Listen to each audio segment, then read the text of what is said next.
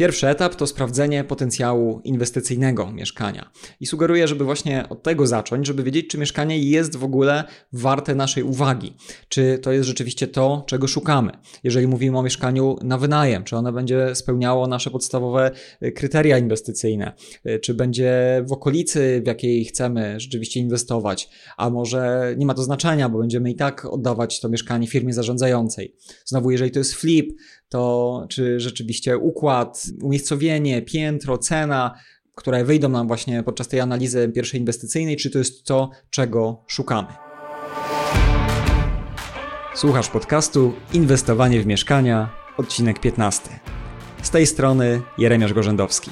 Ten odcinek jest jednym z najbardziej narzędziowych odcinków, jakie pojawiły się do tej pory w naszym podcaście i zbiera bardzo dużo wiedzy o tym, co należy sprawdzić przed zakupem mieszkania zarówno na flipa, jak i na wynajem.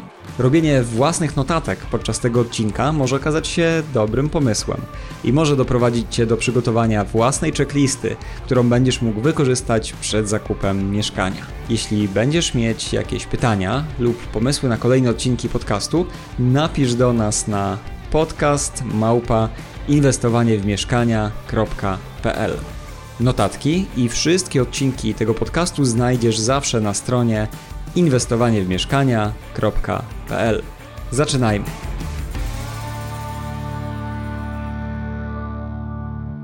Mogłoby się wydawać, że zakup mieszkania to dość prosta sprawa. I rzeczywiście sama wizyta u notariusza i podpisanie umowy notarialnej zajmuje zazwyczaj nie więcej niż godzinę, ale przygotowując się do nagrania tego odcinka, spisałem aż cztery strony notatek, gromadząc bardzo różne aspekty, które po prostu warto wziąć pod uwagę przed tym, jak złożymy ten ostateczny podpis na umowie. Oczywiście część z nich można uznać za opcjonalne, ale tak naprawdę wszystko to, o czym będę dziś mówił, sam realizuję przed każdym zakupem.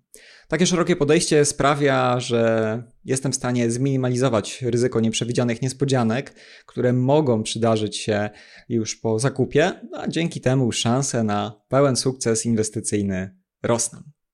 Jest to podcast skierowany do inwestorów, więc będę mówił przede wszystkim o mieszkaniach na flipa oraz na wynajem. Ale jeśli słuchasz tego podcastu, a stoisz przed zadaniem zakupu mieszkania dla siebie, większość z tych informacji także będziesz mógł wykorzystać. Wszystkie elementy, o których będę dzisiaj mówił, pogrupowałem na trzy etapy i przedstawiam je w tym podcaście w kolejności, w jakiej sugeruję, żeby rzeczywiście dokonywać analizy w prawdziwym życiu. Pierwszy etap to sprawdzenie potencjału inwestycyjnego mieszkania. I sugeruję, żeby właśnie od tego zacząć, żeby wiedzieć, czy mieszkanie jest w ogóle warte naszej uwagi. Czy to jest rzeczywiście to, czego szukamy. Jeżeli mówimy o mieszkaniu na wynajem, czy ono będzie spełniało nasze podstawowe y, kryteria inwestycyjne, y, czy będzie w okolicy, w jakiej chcemy rzeczywiście inwestować, a może nie ma to znaczenia, bo będziemy i tak oddawać to mieszkanie firmie zarządzającej. Znowu, jeżeli to jest flip, to czy rzeczywiście układ, umiejscowienie, piętro, cena, które wyjdą nam właśnie podczas tej analizy pierwszej inwestycyjnej, czy to jest to, czego szukamy. Następnie możemy przejść do dwóch kolejnych etapów. I na pierwszy ogień sugeruję dokonać sprawdzenia stanu prawnego takiego mieszkania. Jeżeli coś może być przeszkodą do zakupu, właśnie mieszkania, to najczęściej jest to w tym obszarze. To znaczy, w tym obszarze mogą pojawić się takie problemy, takie wyzwania, które nam ten zakup uniemożliwią, albo będą wymagały rzeczywiście bardzo dobrego sprawdzenia czy wyprostowania przed tym zakupem.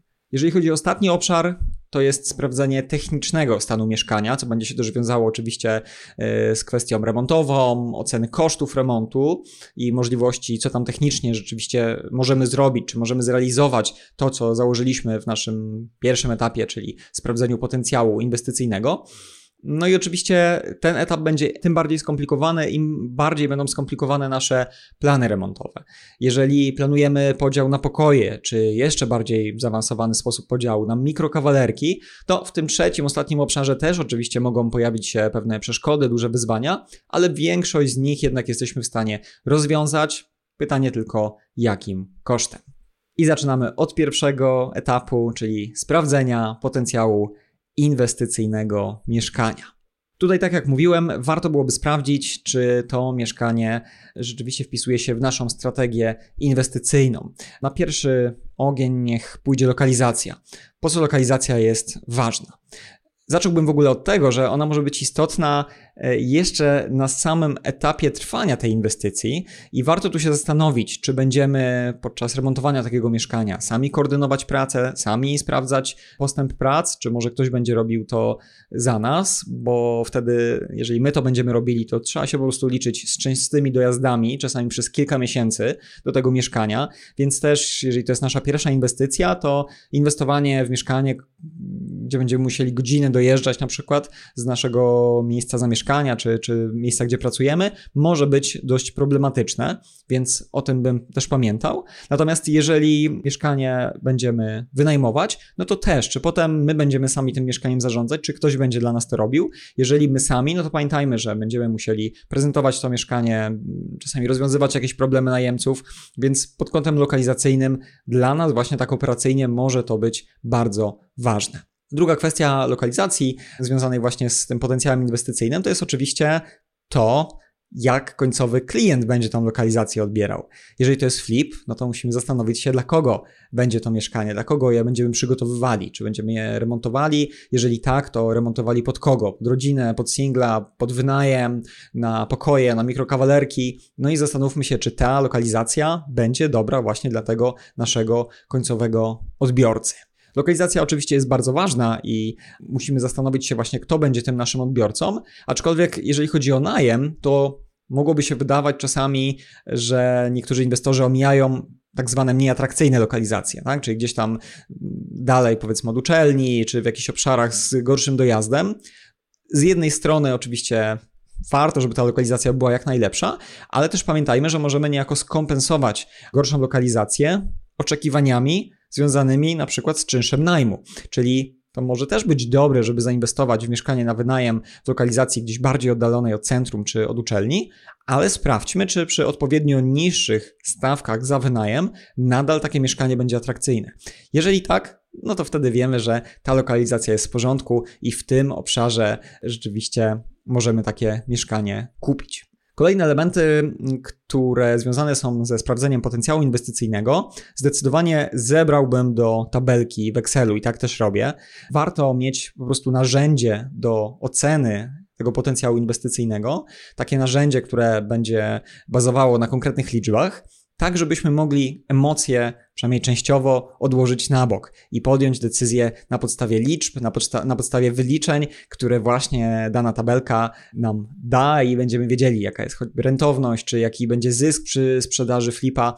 I mając właśnie takie gotowe narzędzie, będziemy w stanie też łatwo porównywać różne mieszkania, które chcemy kupić, czy to na wynajem, czy to na flipa. E, porównując te mieszkania, łatwiej nam będzie tutaj podjąć decyzję, czy coś jest okazją, czy nie, czy to jest dla nas dobre, czy też może niekoniecznie. Ja tutaj mam dość duże doświadczenie w sprawdzaniu właśnie takiego potencjału przez tabelkę, bo nie tylko robię to na potrzeby swoich inwestycji, ale też wspieram inwestorów, którzy chcą flipować i flipują w ramach projektu eksperta rynku lokalnego, czyli w skrócie projektu ERL, gdzie razem ze spółką inwestycyjną Piotra Hryniewicza organizujemy finansowanie dla fliperów. I dzięki temu, dzięki temu, że korzystamy z takiej standaryzowanej tabelki, ja wspieram tak naprawdę fliperów w całej Polsce, nie znając często lokalnego rynku innych miast, a fliperzy są też w innych miastach, dzięki właśnie takiej standaryzacji, pewnej tabelce, jestem w stanie im pomóc i stwierdzić, czy rzeczywiście dany deal ma szansę powodzenia, czy też nie. No i co warto, żeby w takiej tabelce się znalazło? To oczywiście zależy jeszcze od celu inwestycji, czy mówimy o flipie, czy mieszkaniu na wynajem, bo trochę inne dane będziemy brali przy flipie, trochę inne przy wynajmie. Chociaż obydwie takie tabelki właśnie i dla e, fliperów i dla mieszkań na wynajem będziemy brali, jeżeli myślimy o robieniu gotowca inwestycyjnego, czyli takiego mieszkania, które wyremontujemy, wynajmiemy, a następnie sprzedamy, no to wiadomo, że będzie nam potrzebna i tabelka związana z flipowaniem i tabelka związana z mieszkaniem na wynajem. Co więc taka tabelka musi, się, musi zawierać i co y, tak naprawdę przekłada się na to, co musimy sprawdzić przed zakupem mieszkania. Na start idzie cena zakupu. Musimy wiedzieć, czy kupujemy w tak zwanej dobrej cenie, czy też nie. Trochę inaczej będziemy patrzyli przy mieszkaniach na flipa, trochę inaczej przy y, mieszkaniach na wynajem. Dlaczego? Jeżeli flipujemy, no to chcielibyśmy już na start kupić to mieszkanie w jak najlepszej cenie, żebyśmy nie musieli aż tak bardzo dbać o to, żeby podnieść wartość tego mieszkania przez remont czy przez inne zabiegi, chociaż też często to będziemy robili, ale im taniej kupimy na start, tym jest większa szansa, że nawet gdzieś po drodze, jak nam się czas inwestycji przedłuży, czy remont będzie droższy, no to i tak sprzedamy taką inwestycję z zyskiem. Czyli ta cena jest y, bardzo ważna. Przy wynajmie ona jest trochę mniej ważna, moim zdaniem, ponieważ na pierwszym miejscu powinniśmy wiedzieć, jaka będzie rentowność najmu. Czyli mm, przy zakupie mieszkania na wynajem, moim zdaniem, to jest ok, że będziemy kupowali to w wyższej cenie niż rynkowa. Jeżeli rentowność będzie bardzo przyzwoita, ponieważ z tym mieszkaniem na wynajem bardzo często będziemy przez lata, przez 10, 20, 30 lata, może nawet nigdy tego mieszkania nie będziemy chcieli sprzedawać, więc o ile to mieszkanie będzie dobrze na siebie zarabiało, jeżeli ono ma potencjał e, właśnie poprzez najem zwrócić się po 10 czy po 15 latach, no to można powiedzieć, że nie ma znaczenia w jakiej cenie kupujemy to mieszkanie, bo ono jak będzie dobrze pracowało, jak nie będzie pustostanów, jak będą cały czas najemcy, to tak naprawdę i tak już sam najem spłaci to mieszkanie, a wszystko co pozostałe, czy będzie ten wzrost wartości nieruchomości, czy nie w przyszłości, to i tak będziemy do przodu. No ale sama cena, czy jest dobra, czy jest zła, zwłaszcza przy flipie, to no tak naprawdę dopiero jesteśmy w stanie ocenić porównując to z innymi cenami.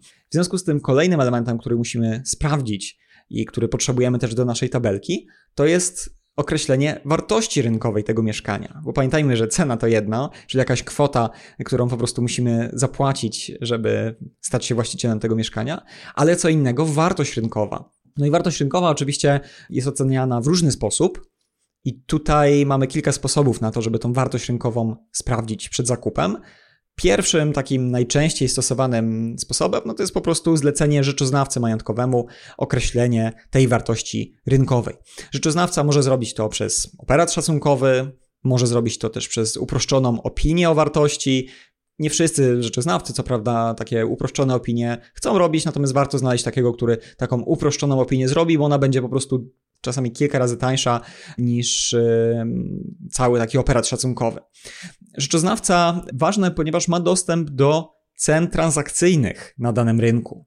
Czyli my teoretycznie moglibyśmy przejrzeć sobie portale ogłoszeniowe, zobaczyć y, na różnych serwisach, za ile dane mieszkania są wystawiane, ale tak naprawdę, no nawet jeżeli obserwujemy i widzimy, że jakieś tam ogłoszenia znikają, czyli pewnie mieszkanie się sprzeda, to nie mamy pewności, ile poniżej ceny rynkowej, tej ofertowej, a może w tej cenie ofertowej, a może nawet wyżej, nie wiadomo, była licytacja, mieszkanie się sprzedało. Rzeczoznawca już będzie wiedział. W związku z tym bardzo nam zależy na tych rzeczywiście cenach na danym rynku naszym, lokalnym, transakcyjnych, a nie tylko ofertowych. Jeżeli jednak nie chcemy korzystać z jakiegoś powodu z oferty rzeczoznawcy, czy nie możemy tutaj znaleźć e, takiego rzeczoznawcy, który będzie chciał nam taką opinię zrobić, no to możemy też posłużyć się oczywiście e, różnymi wyceniarkami. W internecie tych wyceniarek jest coraz więcej. Jedną z takich wyceniarek jest Urban One, z których też e, korzystamy często w ramach projektu eksperta lokalnego. I taka wyceniarka również powinna korzystać z danych transakcyjnych. Tutaj musimy no, wczytać się właśnie w szczegóły działania danej wyceniarki, żebyśmy wiedzieli, czy ona tylko zbiera dane ofertowe, czy też rzeczywiście korzysta z danych transakcyjnych. Jeżeli z danych transakcyjnych, no to też dobrze byłoby, żeby po otrzymaniu wyceny wiedzieć yy, właśnie z jakiego okresu były te oferty, te transakcje, które brane są właśnie pod uwagę przez wyceniarkę, no i z jakich lokaliza lokalizacji, bo może się okazać, że czasami te bazy w wyceniarkach to są takie, że ostatnia, najnowsza transakcja jest przed 9 miesięcy, 12 miesięcy, a w dobie dość dynamicznego rynku nieruchomości, tak jak teraz mamy, no to może się okazać, że transakcje, które są brane pod uwagę sprzed roku, w tym momencie już nie są adekwatne i potrzebujemy rzeczywiście świeższych danych, żeby wiedzieć, czy ta cena jest dobra, czy też po prostu no, jest za wysoka, tak? A może jest bardzo atrakcyjna i wtedy też łatwo jesteśmy w stanie podjąć decyzję o takim zakupie, no bo mamy pewność, że ta cena jest dobra. Tak? Czyli powiedzieliśmy sobie do tej pory o sprawdzeniu ceny zakupu, ale tak naprawdę wartości rynkowej, żeby wiedzieć, czy kupujemy właśnie w dobrej cenie, czy też nie. Jeżeli dalej mówimy o kwestiach liczbowych do naszej tabelki, która nam pomoże sprawdzić, ocenić, czy to mieszkanie jest dobre do zakupu, czy nie, no to też musimy wiedzieć, za ile sprzedamy to mieszkanie. Oczywiście musimy uwzględnić stan mieszkania, czy my je będziemy remontować, czy nie, piętro, kwestie takie jak czy jest balkon, czy nie, czy to będzie mieszkanie na wynajem, czy dla rodziny no, musimy sobie to oszacować, żeby wiedzieć, ile zarobimy. Więc powinniśmy no, wiedzieć, za ile sprzedamy. Oczywiście, mówię wiedzieć, jest to jakiś szacunek, potem rynek i życie zweryfikuje to, na ile będziemy dobrze sprzedawać, na ile będziemy dużo ogłoszeń wrzucać, jaki homestaging zrobiliśmy, czy zdjęcia są dobre, czy nie. To będzie nam tutaj zwiększało albo zmniejszało to prawdopodobieństwo, że sprzedamy w tej cenie, w której założyliśmy. Natomiast no, musimy coś założyć, żeby wiedzieć, czy podejmujemy dobrą decyzję o zakupie czy nie. To, co dalej potrzebujemy do tabelki, a musimy to też sprawdzić przed zakupem mieszkania, to koszty utrzymania tego mieszkania. Czyli powinniśmy sprawdzić, jaki czynsz administracyjny będziemy musieli płacić jako właściciel tego mieszkania do spółdzielni czy do wspólnoty mieszkaniowej, a potem nasz kupujący, jakie opłaty będzie musiał ponosić. I tutaj sporo inwestorów pomija ten element, ale tak naprawdę jak przyjrzymy się różnym rozpiskom czynszowym pomiędzy różnymi osiedlami, wspólnotami, spółdzielniami, to może się okazać, że te różnice są naprawdę duże. I tutaj e, za takie samo mieszkanie 50-metrowe czy 50 kilkumetrowe, trzypokojowe na jednym osiedlu będziemy płacili pewną kwotę, a na innym na przykład 30% więcej. I teraz jak robimy flipa i sprzedajemy dla rodziny, no to będzie to ważne dla kogoś, ile będzie potem płacił za to mieszkanie. I mając podobne dwa mieszkania w dwóch różnych lokalizacjach z różnymi e, czynszami, no to bardzo często po prostu wybierze to, gdzie czynsz jest mniejszy. Oczywiście ten czynsz, e, skąd e, takie duże różnice, tak? Najczęściej trzeba się przyjrzeć, jakie są składowe tego czynszu, żeby też odpowiednio jakby wystandaryzować sobie i porównywać te czynsze, no bo, bo gdzieś może być zaliczka za kilka osób, albo za wysoką wodę, wysoka zaliczka na, za wodę, albo nie ma opomiarowania, które można założyć, co zmniejszy tutaj ten, ten koszt comiesięcznych opłat. Natomiast takim istotnym, dość dużym elementem, no to jest kwestia ogrzewania, tak? Czyli tutaj różne budynki mogą mieć różny sposób ogrzewania centralnego, ile to ogrzewanie jest oczywiście w czynszu, ile nie jest gazowe czy elektryczne. I wtedy tutaj może być duża różnica. I dość duża różnica może być w funduszu remontowym, czyli jeżeli jakaś wspólnota czy spółdzielnia właśnie ma plany dużo remontowe, czy, czy już wzięła mm, jakiś kredyt y, na y, wykonanie prac, no to może się okazać, że tutaj ten fundusz remontowy jest naprawdę wysoki i rzeczywiście sprawi to, że ten czynsz będzie dość duży. No i też oczywiście będzie to dla nas ważne do tabelki, żebyśmy też sprawdzili, no bo jeżeli planujemy jakiś dłuższy remont, to chcemy też ten koszt potem y, uwzględnić w y, tym kosztach naszych inwestycji, żebyśmy wiedzieli, ile pieniędzy tak naprawdę przyjdzie nam tak naprawdę wydać przez całą inwestycję, bo nie jest to kwestia tylko zakupu mieszkania, ale również różnych kosztów ponoszonych w trakcie inwestycji. Następnie powinniśmy ocenić, sprawdzić koszty remontu. Oczywiście, jak go ocenić, więcej jeszcze o tym powiem na trzecim etapie, kiedy będę mówił o ocenie technicznej mieszkania przed zakupem. Natomiast no, rzeczywiście te koszty remontu musimy jakoś ocenić. Koszty remontu, wyposażenia, tych nakładów, które planujemy właśnie na mieszkanie ponieważ no, mieliśmy wcześniej cenę zakupu, szacowaną cenę sprzedaży, musimy znać koszty jeszcze, jakie poniesiemy, żeby wiedzieć, czy zarobimy na tym mieszkaniu, czy nie, na flipa, albo też przy mieszkaniu na wynajem, jakie potrzebujemy jeszcze fundusze, ile gotówki, żeby dokończyć remont, czy też ile potrzebujemy wziąć kredytu, żeby też potem no, wiedzieć po prostu, jakie środki, jakimi środkami musimy dysponować, ale także no, będzie miało to wpływ na rentowność, więc y, musimy tą kwotę znać. No i też sprawdźmy przed zakupem, jakie będą koszty okołozakupowe, typu PCC, czy jeżeli mówimy o rynku pierwotnym, no to czy cena zawiera VAT, czy nie, koszty taksy notarialnej, być może jakaś prowizja pośrednika, koszty kredytowania, jeżeli będziemy się kredytować, jakieś koszty prowizji przy kredycie. Pamiętajmy też, że czy to mieszkanie na flipa, czy na wynajem, to już po wykonaniu remontu możemy mieć dość spore koszty związane z takim, no jakby już przekazaniem mieszkania pod wynajem, czyli homestagingiem, zrobieniem zdjęć, może jakiegoś spaceru 3D, koszty promocji na portalach, może koszty też pośrednika, który pomoże nam potem to mieszkanie sprzedać, jeżeli to jest flip. Więc te koszty wszystkie powinniśmy ocenić, sprawdzić, jak w przypadku tego konkretnego mieszkania przewidujemy, ile one nas wyniosą. No powinniśmy też ocenić oczywiście czas inwestycji, y, czy to na flipa, czy to na wynajem. Przez kilka miesięcy, to co mówiłem, będziemy płacili czynsz administracyjny, ale też jeżeli kredytowaliśmy, no to kupowaliśmy na kredyt, to y, również rata kredytowa. Tak? Może tu jakaś karencja jest możliwa, to trzeba sprawdzić właśnie w ofercie, w ofercie banku.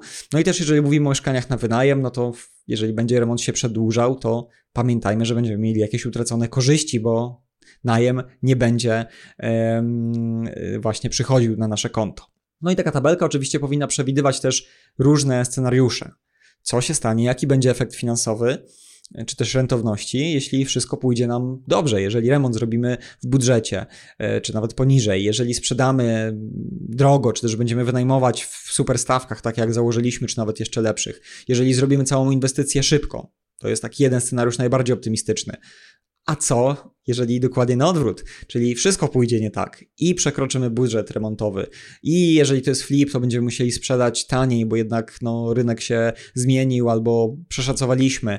Co jeżeli wynajmiemy pokoje, czy pokoje premium, mikrokawalerki taniej niż zakładaliśmy, co z tą rentownością, o ile, jaka tu jest przestrzeń na zmianę tej, tej rentowności.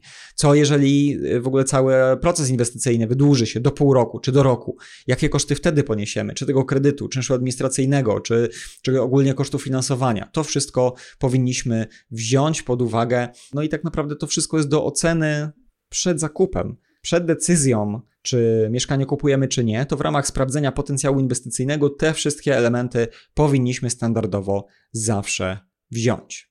No i jeżeli mówimy o mieszkaniu na wynajem, to powinniśmy, tak jak mówiłem, ocenić także rentowność naszej inwestycji, rentowność mieszkania na wynajem. I tutaj do naszej tabelki dodatkowo jeszcze będziemy potrzebowali szacunkowe przychody z najmu, koszty utrzymania lokalu, które nie będą przerzucone na najemcę, będą one oczywiście pomniejszały nasz dochód i dzięki temu taką rentowność będziemy w stanie sprawdzić. No, jaka to jest dobra rentowność, czy zła, no to każdy musi sobie już odpowiedzieć na to pytanie.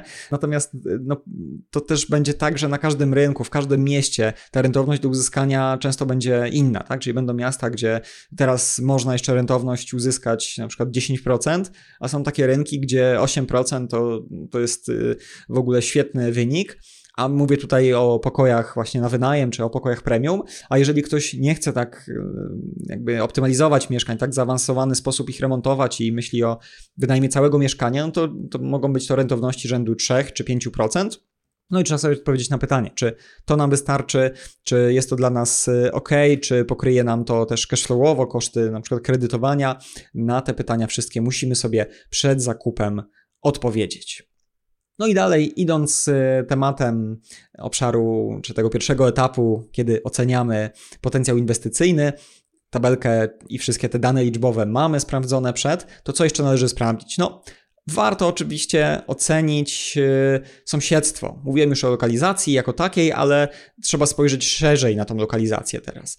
Pod kątem sąsiedztwa, zarówno na wynajem, jak i na flipa, no pomyślmy, czy osoby, które będą użytkować to mieszkanie, czy kupią je od nas, czy będą wynajmować, czy będą z tego sąsiedztwa zadowolone, czy no to nie jest tak, że to jest y, jakaś taka dzielnica, w której rzeczywiście ludzie czują się niebezpiecznie, w której gdzieś tam w bramie zazwyczaj jakieś towarzystwo lokalne y, się relaksuje i w związku z tym może to odstraszać potencjalne rzeczywiście osoby, potencjalnych naszych klientów. No i musimy tak naprawdę stwierdzić, wczuć się trochę w rolę, czy wejść w buty naszego klienta i ocenić po prostu, czy to będzie ok, czy nie. No, zawsze, tak jak mówiłem, można to też skompensować ceną. Kolejnym elementem, który dość ważny jest też y, w tym, na tym etapie właśnie oceny potencjału inwestycyjnego, to warto odpowiedzieć sobie na pytanie, co będzie można w przyszłości z tym mieszkaniem zrobić. Bardziej myślę tutaj o mm, mieszkaniu na wynajem, ale mieszkanie na flipa w obecnych czasach, e, kiedy rzeczywiście sprzedaż jest trudniejsza, też jest pytaniem zasadnym. Co mam na myśli? W przypadku mieszkania na wynajem, myślę tutaj oczywiście o potencjale do sprzedaży, czy do dalszego zoptymalizowania tego mieszkania, czyli na przykład jeżeli w tym momencie nie decydujemy się na podział na pokoje, to czy w przyszłości będzie można to zrobić, żeby zwiększyć rentowność, zwiększyć cash flow, jak będziemy chcieli, ale też no właśnie potencjał do sprzedaży, tak? Czy to jest taka lokalizacja, czy układ mieszkania jest taki, że jak będziemy chcieli jednak z jakiegoś powodu za kilka lat, za 10, za 15 w dowolnym momencie sprzedać to mieszkanie, to na ile łatwo będzie nam to zrobić. Czy to będzie mieszkanie raczej o mniejszym metrażu, które jest to bardziej płynne, czy też 150-metrowe mieszkanie, gdzie wiadomo, że no będziemy mogli, czy musieli poczekać na klienta dłużej. Więc warto tutaj wziąć pod uwagę te aspekty. Oczywiście no, zachęcam, żeby kupować mieszkania na wynajem nie po to, żeby je sprzedawać, ale jak już mamy dwa podobne mieszkania, to tutaj ten czynnik y, tego właśnie potencjału na przyszłość też jest dość ważny. Ale dlaczego powiedziałem też o mieszkaniu na flipa? Co w przyszłości będzie można zrobić. Przecież chcemy z tym mieszka to mieszkanie sprzedać i zarobić. No, z jednej strony tak, ale z drugiej strony może się tak zdarzyć, że przez jakiś czas mieszkania nie będziemy w stanie sprzedać, nie będzie klienta czy po prostu będą klienci, ale nie będą mieli zdolności kredytowej, tak, będą jakieś przeszkody w zakupie, to warto mieć plan B i warto rozważyć, czy takie mieszkanie będzie można wynająć na jakiś czas. Oczywiście, trzeba tutaj wziąć wiele elementów pod uwagę, czy to mieszkanie podczas tego wynajmu, no na ile ono powiedzmy się zużyje, czy za po dwóch, trzech latach będzie mniej atrakcyjne, jakie wykończymy. Natomiast no można się oczywiście tym zabezpieczyć, podpisać odpowiednią umowę najmu, odpowiednie zabezpieczenia, tak, że nawet jak ten najemca to mieszkanie zużyje, to, to będzie można no, przerzucać ten koszt zużycia na najemcę i przywrócić jakby do kolejnej sprzedaży to mieszkanie mm, do mm, odpowiedniego takiego poziomu. Natomiast no, taki najem jako nas, fliperów, może często nas ratować, bo e, możemy mieć jakieś koszty finansowania, czy to pożyczyliśmy pieniądze, czy to liczymy własne utracone korzyści, czy to mamy ratę kredytu, mieszkanie się nie sprzedaje, no i ten najem bardzo często może pokryć nam te koszty finansowania, chociaż częściowo, a jeżeli mieszkanie mieszkanie jest dość optymalnie zrobione, to czasami no, w całości, czy nawet jesteśmy w stanie jakoś na tym mieszkaniu zarobić. Więc no, nawet przy mieszkaniu na flipa odpowiedzenie sobie na pytanie, co w przyszłości można zrobić, jaki jest potencjał, też jest ważne.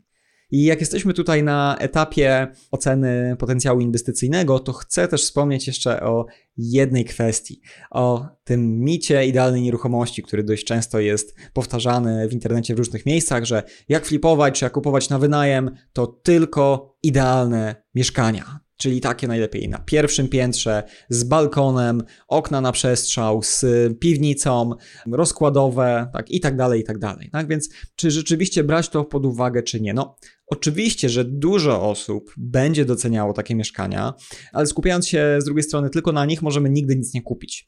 Więc powiedziałbym, że trzeba po prostu być elastycznym i trzeba umieć, to jest też pewna umiejętność, dostosować cenę tego, co kupujemy, do naszego odbiorcy, tak? Czyli możemy wziąć pod uwagę i parter, i ostatnie piętro, i mieszkanie bez balkonu, i nawet y, z pokojami przejściowymi. Tylko trzeba po prostu zorientować się, jaka to będzie wartość dla klienta końcowego. Często będzie mniejsza to wartość, bo to mieszkanie no nie będzie właśnie takie idealne, ale jeżeli ocenimy właśnie, że ta wartość będzie taka, nie inna, czyli ktoś będzie w stanie kupić to mieszkanie za trochę mniej niż mieszkanie na pierwszym piętrze, a my nadal na tym dobrze zarobimy, no to super. To takie mieszkanie y, możemy kupić, tak? Albo znegocjujmy jeszcze trochę cenę, właśnie, żeby mieć tą przestrzeń na brak tej idealności mieszkania. Ok, przeszliśmy przez pierwszy etap, pierwszy obszar, jeżeli chodzi o to, co trzeba sprawdzić przed zakupem mieszkania. Jeżeli na wszystkie pytania sobie już odpowiedziałeś, wszystko sprawdziłeś, jeżeli rzeczywiście jest zielone światło, to jest to mieszkanie, to warto przejść do drugiego obszaru do sprawdzenia, a ten drugi obszar to sprawdzenie stanu prawnego danej nieruchomości. No i na start oczywiście warto odpowiedzieć sobie na pytanie, z czym w ogóle mamy do czynienia, jeżeli chodzi o tą nieruchomość. Czy to jest tak zwana odrębna własność, tak? czyli lokal stanowiący odrębną nieruchomość z księgą wieczystą, a może jest to spółdzielcze własnościowe prawo do lokalu, może z księgą wieczystą, a może bez księgi, a może ktoś nam zaoferował w ogóle udziały i pokazuje, że tutaj są udziały w kamienicy, ale no de facto to będziemy tutaj mieli do dyspozycji dane mieszkanie. No, Musimy oczywiście to określić. I teraz, czy któryś tutaj ze stanów prawnych jest lepszy albo gorszy. Oczywiście nie powiedziałbym tak w takiej kategorii, że jest lepszy albo gorszy, tylko po prostu e, musimy mieć świadomość tego, na co się decydujemy. I jeżeli e, mówimy o takim mieszkaniu, które jest, e, ma już własną księgę wieczystą właśnie, które jest odrębną nieruchomością, no to można powiedzieć, że będzie to najprostsze pod kątem takiej obsługi, czy dalszego y, zakupu na kredyt, czy sprzedaży na kredyt, bo ta własność jest taka najbardziej jakby zdefiniowana i też pozwalająca na przykład wpisać się przy kredytowaniu na kredyt hipoteczny do działu czwartego nieruchomości, czyli zabezpieczyć się właśnie na tej nieruchomości. Jeżeli mówimy o spółdzielczym własnościowym prawie do lokalu, na przykład bez księgi wieczystej, no to tutaj bank nie ma się na co wpisać. No i pytanie, czy to źle, że tej księgi wieczystej nie ma, tak jak to sobie sprawdziliśmy? Niekoniecznie, musimy dowiedzieć się w spółdzielni najlepiej, nie tylko sprzedającego, ale spółdzielni, żeby u źródła, czy jest po prostu możliwość e, założenia księgi wieczystej, czy jest możliwość wystawienia przez spółdzielnię odpowiedniego zaświadczenia, dzięki któremu taka księga będzie mogła być założona. No i tak naprawdę wtedy jest możliwość już przez bank zabezpieczenia się. Zdarza się czasami, że grunt pod danym budynkiem właśnie w spółdzielni nie jest uregulowany i wtedy jest problem z założeniem tej księgi wieczystej, wydzieleniem e, mieszkania. Natomiast jeżeli e, takich problemów nie ma, no to spokojnie właśnie można księgę wieczystą urządzić. Można też przekształcić tą spółdzielczą własnościowe, spółdzielcze własnościowe prawo do lokalu właśnie w odrębną nieruchomość. No i wtedy można powiedzieć, że już rzeczywiście jest to własność nieruchomości, a nie tylko prawo, bo no, nie jest to aż tak bardzo postrzegane na rynku, natomiast co do zasady, no ta spółdzielcza własnościowa prawo do lokalu to jest prawo, a nie tak naprawdę odrębna nieruchomość. Kwestia y, może być bardziej, jest po prostu bardziej skomplikowana przy udziałach. Jeżeli ktoś nam mówi, że sprzeda nam udziały, ale tutaj mowa o konkretnym mieszkaniu, no to nie jest do końca tak. Kwestię udziałów zostawiłbym trochę bardziej zaawansowanym inwestorom, chyba że sprzedający mówi nam, że ma odpowiednie dokumenty, dzięki którym przy zakupie od razu sobie wyodrębnimy też z udziałów dane mieszkanie, daną nieruchomość, y, czyli jest y, dostępne to zaświadczenie o samodzielności lokalu i pozostałe dokumenty wskazane przez notariusza. Jeżeli tak, tak, no to rzeczywiście tutaj, oczywiście przegadajmy to jeszcze, sprawdźmy z notariuszem, natomiast wygląda na to, że wszystko będzie dla nas proste. Natomiast jeżeli nie, jeżeli mówimy o udziałach, no to, to tutaj rzeczywiście trzeba bardzo do tego świadomie podejść. No i wróćmy na razie do naszej księgi wieczystej, o której wspomniałem. Ona w bardzo dużej części nieruchomości, większości pewnie będzie y, właśnie dostępna. I ta księga wieczysta jest można powiedzieć, takim swoistym dowodem osobistym mieszkania i możemy naprawdę wiele informacji tutaj z tego mieszkania wyczytać.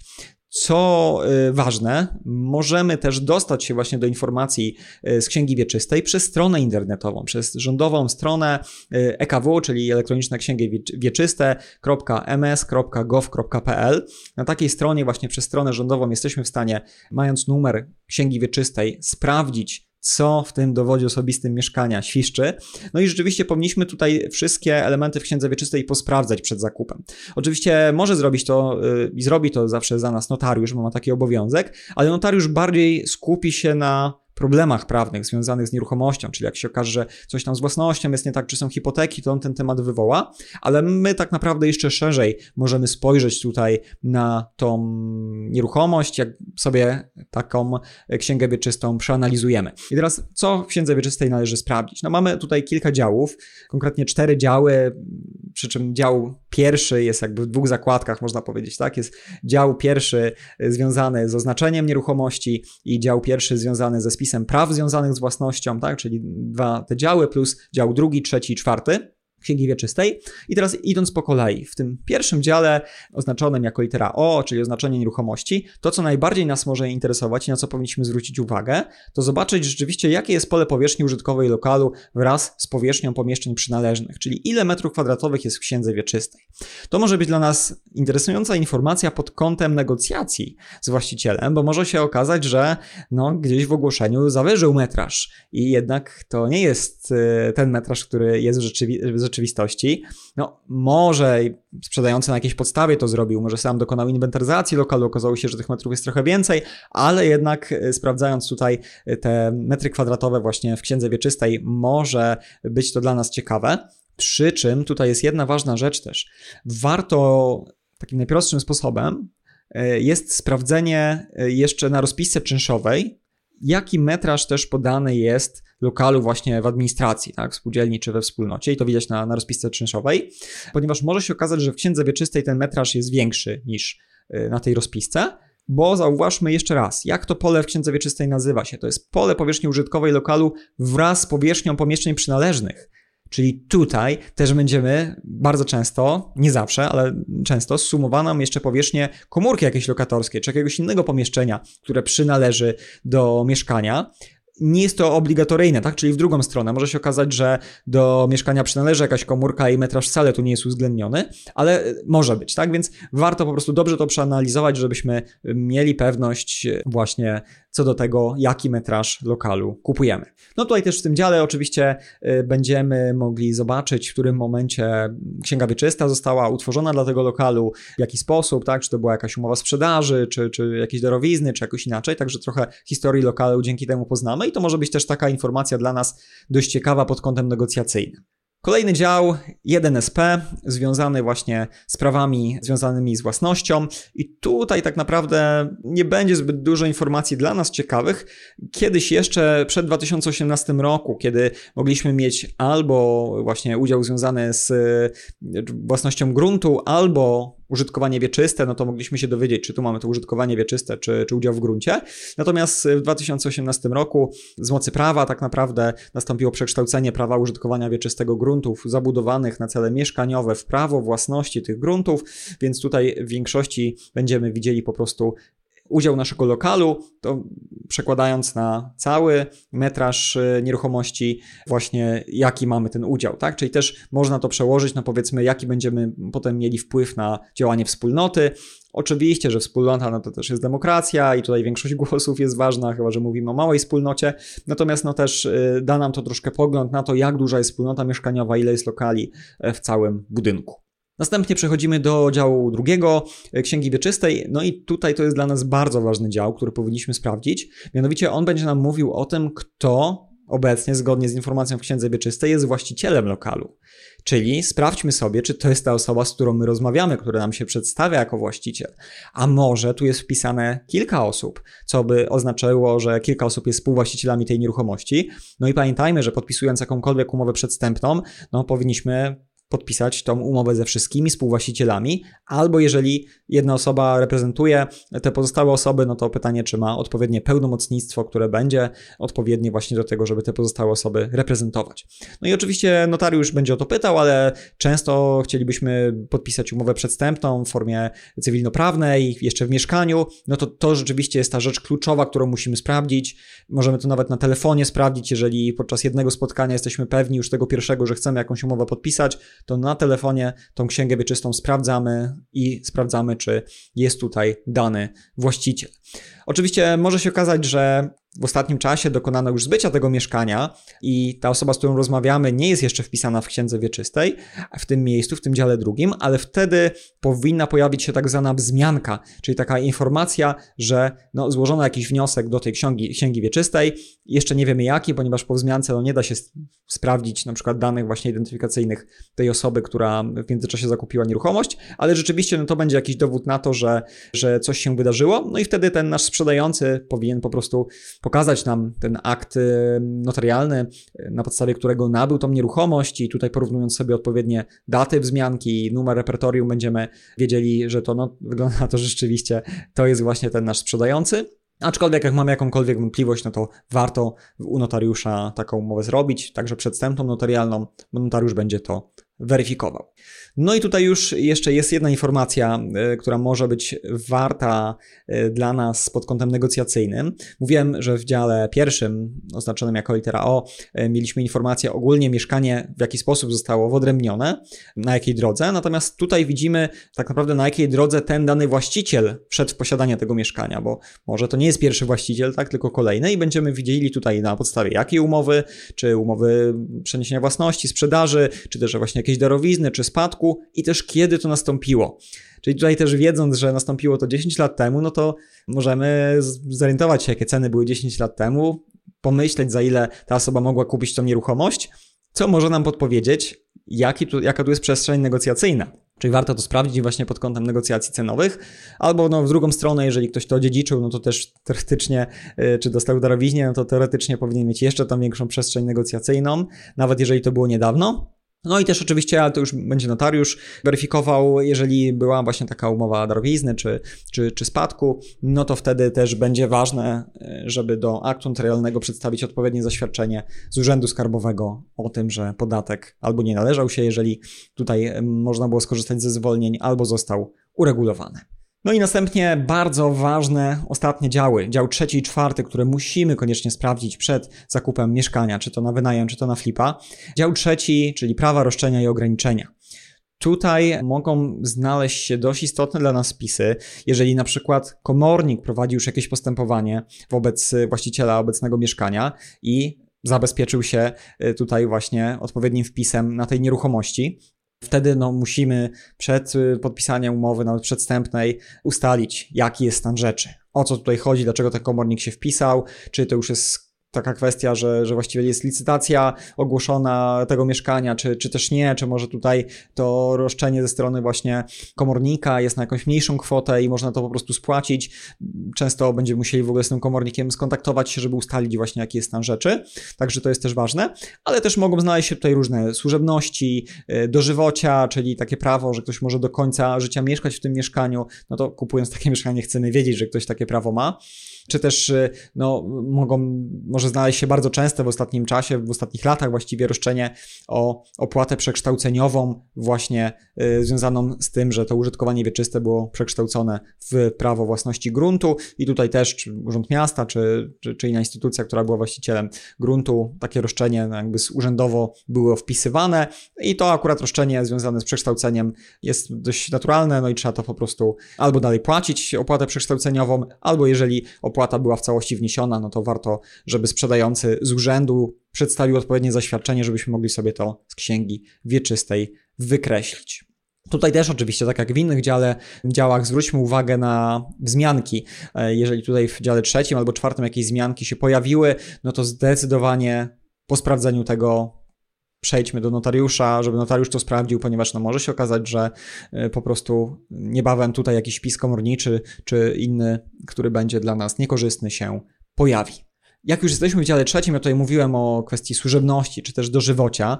Pamiętajmy, że niestety, ale nie wszystkie ograniczenia w postaci choćby właśnie prawa dożywocia mogą być wpisane w, księgowie, w księdze wieczystej. One mogą być też wpisane tylko w y, akt nabycia y, tej osoby, która nam sprzedaje mieszkanie, więc warto też te, poprosić po prostu o ten akt y, własności, no żeby zobaczyć, czy tam jakieś prawa roszczenia osób trzecich nie są wpisane, których nie ma w księdze wieczystej.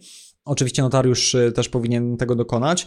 No, wiadomo, że czasami sprzedający nie chce pokazać tego aktu, bo wyszłoby, że tam jest napisane, że kupił nieruchomość na przykład za 10% ceny, y, którą teraz chce za to mieszkanie, ale no to trzeba wytłumaczyć mu z jakiego powodu, niech nawet zaślepi kwestię tutaj ceny, ale no powinniśmy tę podstawę nabycia sprawdzić. I przechodzimy teraz do działu czwartego y, Księgi Wieczystej, czyli hipotek. Tutaj, jeżeli nie ma wpisów, no to nie mamy żadnej roboty do wykonania. Pamiętajmy zawsze o, o wzmiankach. Natomiast y, najczęściej mogą się tutaj pojawić wpisy banku, który udzielił kredytowania aktualnemu właścicielowi na to mieszkanie. Bank zabezpiecza się właśnie tutaj hipoteką y, na mieszkaniu i nie jest to nic złego, przy czym no, powinniśmy upewnić się właśnie ile pozostało do spłaty, najlepiej poprosić o odpowiednie zaświadczenie z banku, banku, żeby nam sprzedający przedstawił, żebyśmy wiedzieli po prostu ile pozostało do spłaty. Takie zaświadczenie też będzie podobne, potrzebne potem przy akcie notarialnym, żebyśmy wiedzieli jaką część mamy zapłacić na konto banku, jaką część na konto sprzedającego. Więc no, dział czwarty hipoteka będzie ważny. Oczywiście mogą zdarzyć się tutaj też inne hipoteki, czy jakieś hipoteki przymusowe, czy związane właśnie z ZUS-em, z Urzędem Skarbowym, czy jakieś takie hipoteki spółek Skarb Państwa, czy jakichś spółek y, ZOO sprzed kilkudziesięciu czasami lat, to częściej zdarza się przy udziałach właśnie w kamienicach. No i to mogą być zdecydowanie bardziej skomplikowane rzeczy, które po prostu trzeba wyjaśnić, konieczne będą zgody właśnie osób, które tutaj, czy podmiotów, które są wpisane, nawet jeżeli to są hipoteki na jakąś złotówkę, czy na dwa złote, może być to dla nas bardzo duży problem, bo jeżeli taka hipoteka była y, no, kilkadziesiąt lat wcześniej wpisana, to raz, że ona może podlegać waloryzacji i trudno określić y, tak naprawdę, jakie tutaj może być zobowiązanie z tytułu tej hipoteki, czy powiedzmy tych, tego zadłużenia, które gdzieś tam była, hipoteka była zabezpieczeniem.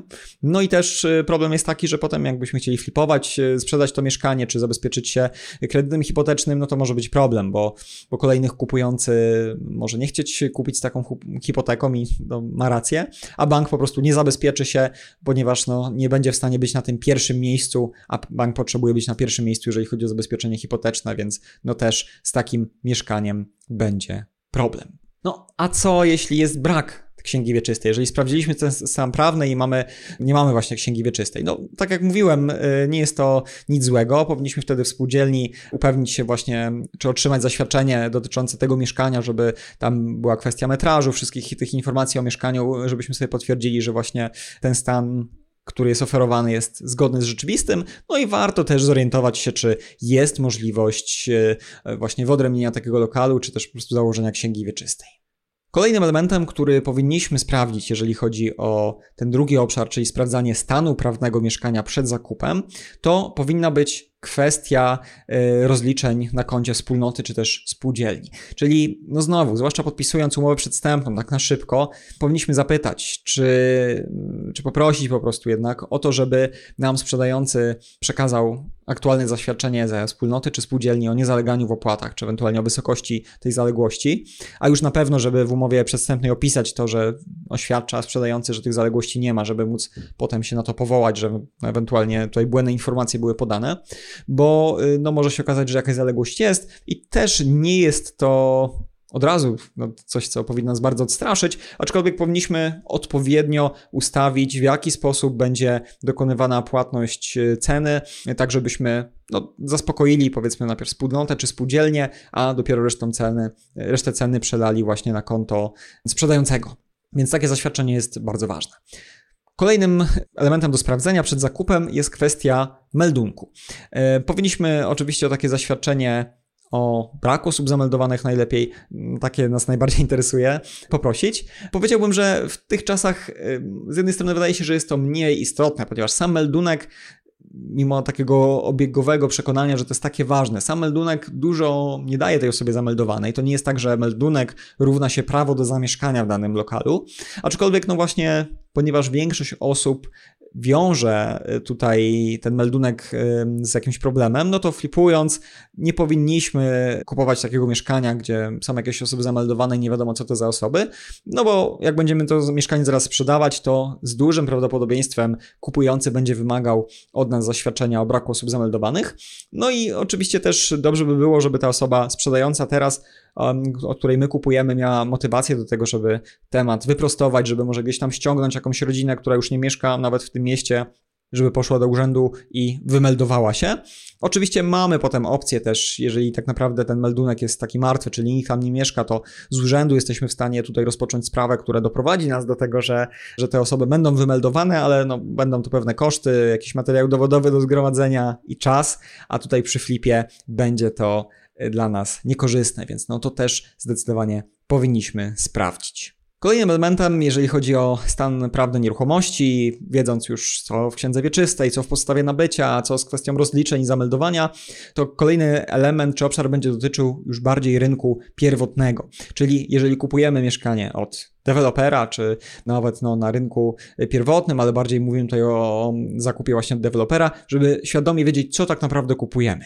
Czy kupujemy tak zwaną dziurę w ziemi, czy kupujemy już yy, oczywiście odrębną nieruchomość, istniejące mieszkanie, czy jest już zaświadczenie o samodzielności, czy jest kartoteka lokali, czy jeszcze nie, czy my tak naprawdę podpisujemy umowę przedstępną, a może jakąś rezerwacyjną tylko, więc no, powinniśmy dobrze zbadać stan prawny danej inwestycji, żeby wiedzieć, na co się piszemy i co my tak naprawdę naprawdę y, kupujemy. Oczywiście tutaj prawo dość mocno, jako osoby właśnie działające na rynku deweloperskim, kupujące, prawo dość mocno tutaj nas chroni, aczkolwiek no jeżeli y, kupujemy właśnie jako profesjonalista, no to, to nie ze wszystkiego tutaj będziemy mogli skorzystać, jeżeli chodzi o tą ochronę prawną. No, warto też oczywiście sprawdzić y, samego dewelopera, jakie jest jego doświadczenie, zwłaszcza jeżeli kupujemy na bardzo wczesnym etapie, a jeżeli planujemy sprzedać, czy tak naprawdę dokonać sprzedaży cesji tej nieruchomości, czyli chcemy kupić na, czy podpisać jakąś umowę kupna na etapie tak zwanej dziury w ziemi i sprzedać to mieszkanie niejako jeszcze przed wydaniem kluczy, czyli sprzedać, zrobić cesję, no to też powinniśmy dobrze przeanalizować tą umowę, którą podpisujemy, czy po prostu deweloper na taką cesję wyraża zgodę, na jakich warunkach, czy będziemy mogli w ten sposób flipować. No i też jeżeli chodzi o stan prawny, zwłaszcza w inwestycjach deweloperskich czy na rynku pierwotnym, jeżeli jest mowa, że mamy też z mieszkaniem mieć jakieś miejsca parkingowe, czy w hali garażowej jakieś miejsca, no to tutaj też dobrze sprawdźmy, jak to jest opisane. Czy to jest y, właśnie przez jakiś udział w częściach wspólnych, czy jest jakaś umowa o podział nieruchomości wspólnej, jak to jest y, zdefiniowane, żebyśmy mieli pewność, że kupując mieszkanie, to nie jest tylko tak, że nam sprzedający powiedział, że tak, tutaj w tym miejscu pokazał palcem, jest pana, będzie pana miejsce, czy pani miejsce parkingowe, a potem okaże się, że no jednak nie, że jednak e, tutaj no to nie było to, e, nie było to zdefiniowane prawnie i po prostu odpowiednie dokumenty musimy zgromadzić na etapie zakupu tego mieszkania.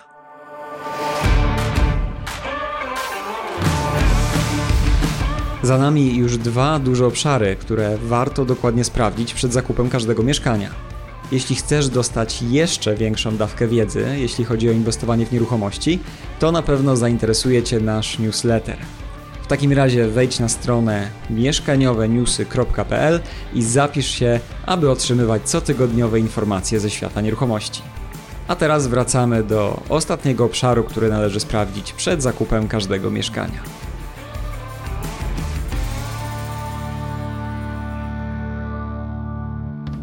No dobrze, przeszliśmy przez dwa duże etapy sprawdzania mieszkania do zakupu, czy to na flipa, czy to na wynajem. Sprawdziliśmy sobie na początku potencjał inwestycyjny danego mieszkania, jeżeli byliśmy na tak, możemy przejść do kolejnego etapu, czyli sprawdzenia stanu prawnego. Jeżeli tutaj też nie ma przeciwwskazań, e, to no, równolegle, czy jako trzeci etap powinniśmy dokonać też sprawdzenia stanu technicznego mieszkania. Dlaczego dopiero teraz? Dlaczego e, w tym momencie?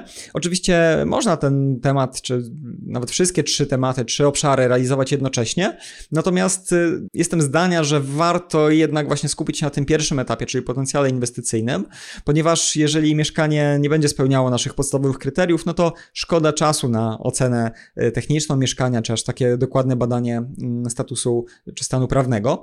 Więc przechodząc już do takiej decyzji, że kupujemy, no to upewnimy się przede wszystkim, ile zapłacimy za remont, co tam możemy zrobić pod kątem technicznym, czy możemy zrealizować ten nasz potencjał inwestycyjny, no i przede wszystkim, ile nas to będzie kosztowało. Czyli jeżeli chodzi o sprawdzenie stanu technicznego mieszkania przed zakupem, no to oczywiście musimy ocenić wiele elementów w tym mieszkaniu. Przede wszystkim ocenić sobie, jaki jest układ tego mieszkania i jakie są rodzaje poszczególnych ścian. Czy to są ściany działowe, czy konstrukcyjne, czy są tam jakieś szachty wentylacyjne, czy jakieś instalacje przebiegają w ścianach, tak żeby wiedzieć, czy chcąc optymalizować to mieszkanie na pokoje czy na mikrokawalerki, będziemy w stanie to zrobić, więc to jest y, dość istotne. I nie jest to też takie proste, od razu dodam, bo nie tak łatwo będziemy w stanie za każdym razem ocenić, czy dana ściana jest konstrukcyjna, czy też y, działowa. Nie, nie będzie to aż takie oczywiste, zwłaszcza w nowszym budownictwie, bo w kamienicach często ta grubość ściany już nam o tym mówi, aczkolwiek to też nie przesądza jeszcze o wszystkim. Warto do tego się jakby wspomóc tym, w tym obszarze, czy to jakimś inżynierem budownictwa, czy po prostu szefem ekipy remontowej, tak żeby pomógł nam właśnie ocenić, e, jak to wszystko wygląda i co będziemy mogli przerobić. No i też jakie będą koszty, tak? bo rozebranie ściany, a ściany to będą e, rzeczywiście różne koszty i na ilość kontenerów, więc to wszystko powinniśmy sprawdzić przed zakupem. Kolejnym elementem to sprawdzenie wszystkich instalacji w mieszkaniu, czyli instalacja elektryczna, czy w jakim ona jest stanie, czy ona została wymieniona, czy też nie, w jakim zakresie, czy rzeczywiście widzimy, że całościowo została wymieniona, żeby nie okazało się, że no, rozdzielnia została wymieniona, są nowe bezpieczniki, ale w ścianach są stare przewody, jeszcze aluminiowe na przykład, tak? I, i tylko końcówki kabli widać nowe, ale tak naprawdę jest sztukówka, więc no sprawdźmy, może sprzedający ma jakieś zdjęcia tej nieruchomości, żeby podczas remontu robione, jeżeli mieszkanie jest po remoncie, żeby było wiadomo, czy rzeczywiście ten remont został całościowo wykonany, czy też nie. I to, co też jest ważne w instalacji elektrycznej, zwłaszcza jeżeli planujemy właśnie przeróbkę na pokoje, czy na pokoje premium, albo chcemy zrobić kuchnię elektryczną zamiast gazowej, to jak jest z mocą przyłączeniową? Jakiej wielkości jest ta moc przyłączeniowa i też czy możemy dokonać zwiększenia mocy? Bardzo często będziemy, no dopiero dowiemy się od administratora tak naprawdę i od gestora czy, czy dystrybutora właśnie energii elektrycznej, co w tym budynku będzie możliwe. Kolejną instalacją jest instalacja hydrauliczna. Tutaj oczywiście chcemy znać też umiejscowienie poszczególnych pionów pod kątem właśnie zaawansowanej optymalizacji mieszkania na wynajem, czy też robienia gotowca, ale też weźmy pod uwagę, czy piony są wymienione, czy też może nas czeka ten koszt, czy też może będziemy w stanie tutaj, ponieważ to jest część wspólna z administracji, dostać zwrot, a może w ogóle są plany, że administracja te piony wymienia, więc tutaj ta instalacja hydrauliczna będzie, będzie też dość dla nas ważna pod kątem oceniania, ile za ten remont zapłacimy. Kolejną instalacją, instalacja gazowa. Warto się już od razu na, etapie zakupu, przed tym zakupem zastanowić, czy będziemy rezygnowali, czy wręcz przeciwnie, będziemy ją rozbudowywali, bo na przykład nie ma ogrzewania, a chcemy założyć ogrzewanie gazowe, więc na tą instalację warto e, zwrócić także uwagę. Kolejna instalacja ogrzewania.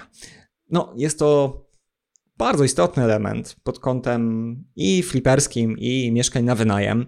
Pod kątem flipa, no to robiąc końcową nieruchomość, tak? Jeżeli mamy na przykład ogrzewanie elektryczne, no to musimy założyć, że, takie nieruchomości będą się taniej sprzedawać niż jeżeli mamy gdzieś ogrzewanie miejskie, bo po prostu końcowy klient no, dostrzega tą różnicę jest w stanie zapłacić inną kwotę za, za, poszczególne, za poszczególny rodzaj ogrzewania.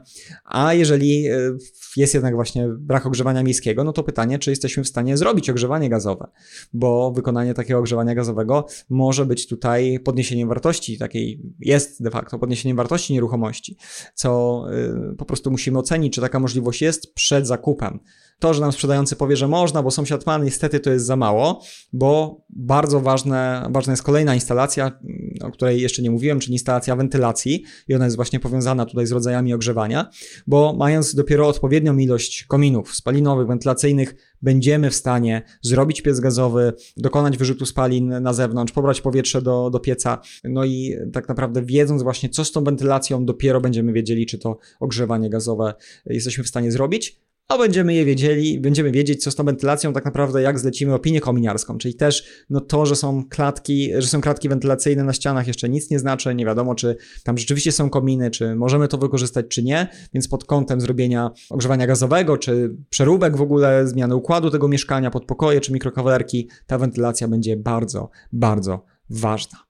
No i też część inwestorów zakładam, że może kupować mieszkania na wynajem już gotowe. I tutaj e, sprawdzenie stanu technicznego pod kątem wentylacji jest bardzo ważne, e, zwłaszcza przy mieszkaniach zoptymalizowanych pod pokoje czy mikrokawalerki.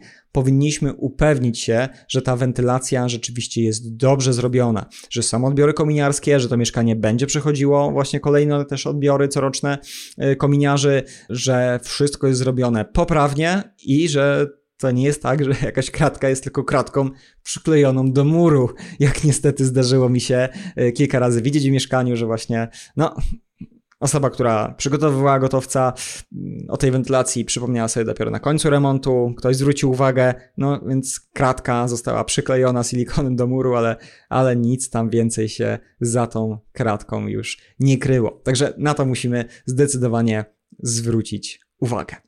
Kolejnym elementem, na który warto zwrócić uwagę, jeżeli chodzi o stan techniczny mieszkania, no to oczywiście też jego umiejscowienie w całym budynku e, pod kątem rachunków za grzewanie, czy też ogólnie takiego komfortu mieszkania w danym, w danym mieszkaniu pod wynajem, czy też na flipa, czy to jest właśnie ostatnie piętro, gdzie może być gorąco, gdzie dach może się wyjątkowo nagrzewać, a może skrajne mieszkanie, które jest chłodniejsze. No nie jest to aż tak bardzo istotne, ale warto świadomie na to zerknąć, no i zastanowić się, czy tutaj też nie będzie to jakimś dobrym polem do negocjacji, że właśnie o, ostatnie piętro, czy będzie się nagrzewało, czy chłodniejsze mieszkanie. I dzięki temu wynegocjowaliśmy właśnie jakąś tam zniżkę. Bardzo ciekawym elementem, który może pojawić się zazwyczaj, czy pojawi się zazwyczaj w mieszkaniach w kamienicy, to będzie to, że mamy więcej niż jedno wejście do naszego mieszkania. To może być bardzo ciekawe, na co powinniśmy zwrócić od razu uwagę, oceniając stan techniczny mieszkania. Może to czasami być nieoczywiste, czyli to nie jest tak, że to są funkcjonujące wejścia. Być może my dopiero jak weszliśmy do mieszkania, zobaczyliśmy, że gdzieś stoi jakaś szafa, a tu wygląda, że jest otwór drzwiowy, a okazuje się, że tam jest klatka druga schodowa, tak? Czyli mamy potencjał wyjścia na drugą klatkę schodową. Albo w ogóle z jakiegoś korytarzyka wspólnego są drzwi, które są obok siebie. No i to może być bardzo y, dobre dla nas, że to zauważymy. Niekoniecznie od razu się musimy zdradzać sprzedającemu tutaj, że to zauważyliśmy, bo to może być dobry potencjał do w ogóle podzielenia mieszkania, o ile oczywiście jest taka możliwość techniczna, czy miejscowy plan będzie na to pozwalał, ale może już kiedyś to mieszkanie było dwoma odrębnymi nieruchomościami i będziemy mieli łatwiejszą drogę po prostu, żeby to mieszkanie podzielić. Więc to może być dla nas właśnie bardzo, bardzo fajna informacja pod kątem czy flipowania, czy mieszkania na wynajem, że do mieszkania będzie więcej niż jedno wejście.